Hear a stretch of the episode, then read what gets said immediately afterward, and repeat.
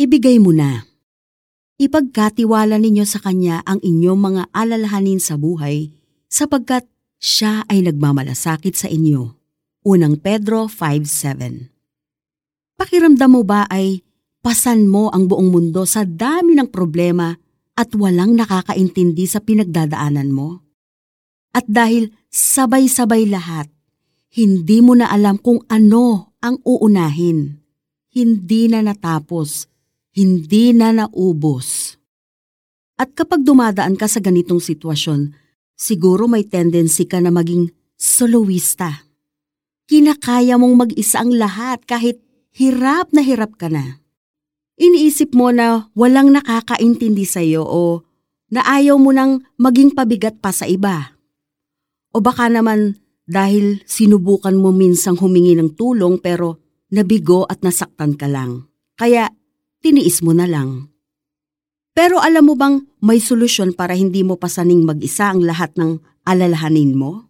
Yes, you don't have to carry the entire burden alone. Hindi mo kinakailangang solohin ang problema dahil si Lord ay willing na tulungan ka sa lahat ng kabigatan at problemang dinadala mo. Ang sabi sa Bible, ipagkatiwala ninyo sa Kanya ang inyong mga alalahanin sa buhay sapagkat siya ay nagmamalasakit sa inyo. Unang Pedro 5.7 Gusto kang tulungan ni Lord. Bakit? Because He cares for you. Concerned siya sa iyo at mahal ka niya. Ang kailangan mo lang gawin ay ipagkatiwala kay Lord ang iyong mga alalahanin. Bitawan mo na ang mga bagay na hindi mo kayang kontrolin. Aminin mo kay Lord na hindi mo kayang mag-isa at kailangan mo ang tulong niya. Ibigay mo kay Lord ang lahat ng karga at pasan mo sa buhay. Naghihintay lang si Lord na lumapit ka sa Kanya. Palagi mong isipin na kung may isang hindi magsasawang tumulong at magmalasakit sa iyo, si Lord yon. Manalangin tayo. Lord, salamat na kayo ay may malasakit sa akin. Ipinagkakatiwala ko sa inyo ang lahat ng mga pasanin ko Inaamin ko na hindi ko kaya mag-isa kaya kailangan ko kayo, Panginoon. Nais kong maranasan ang kapangyarihan ninyo sa buhay ko.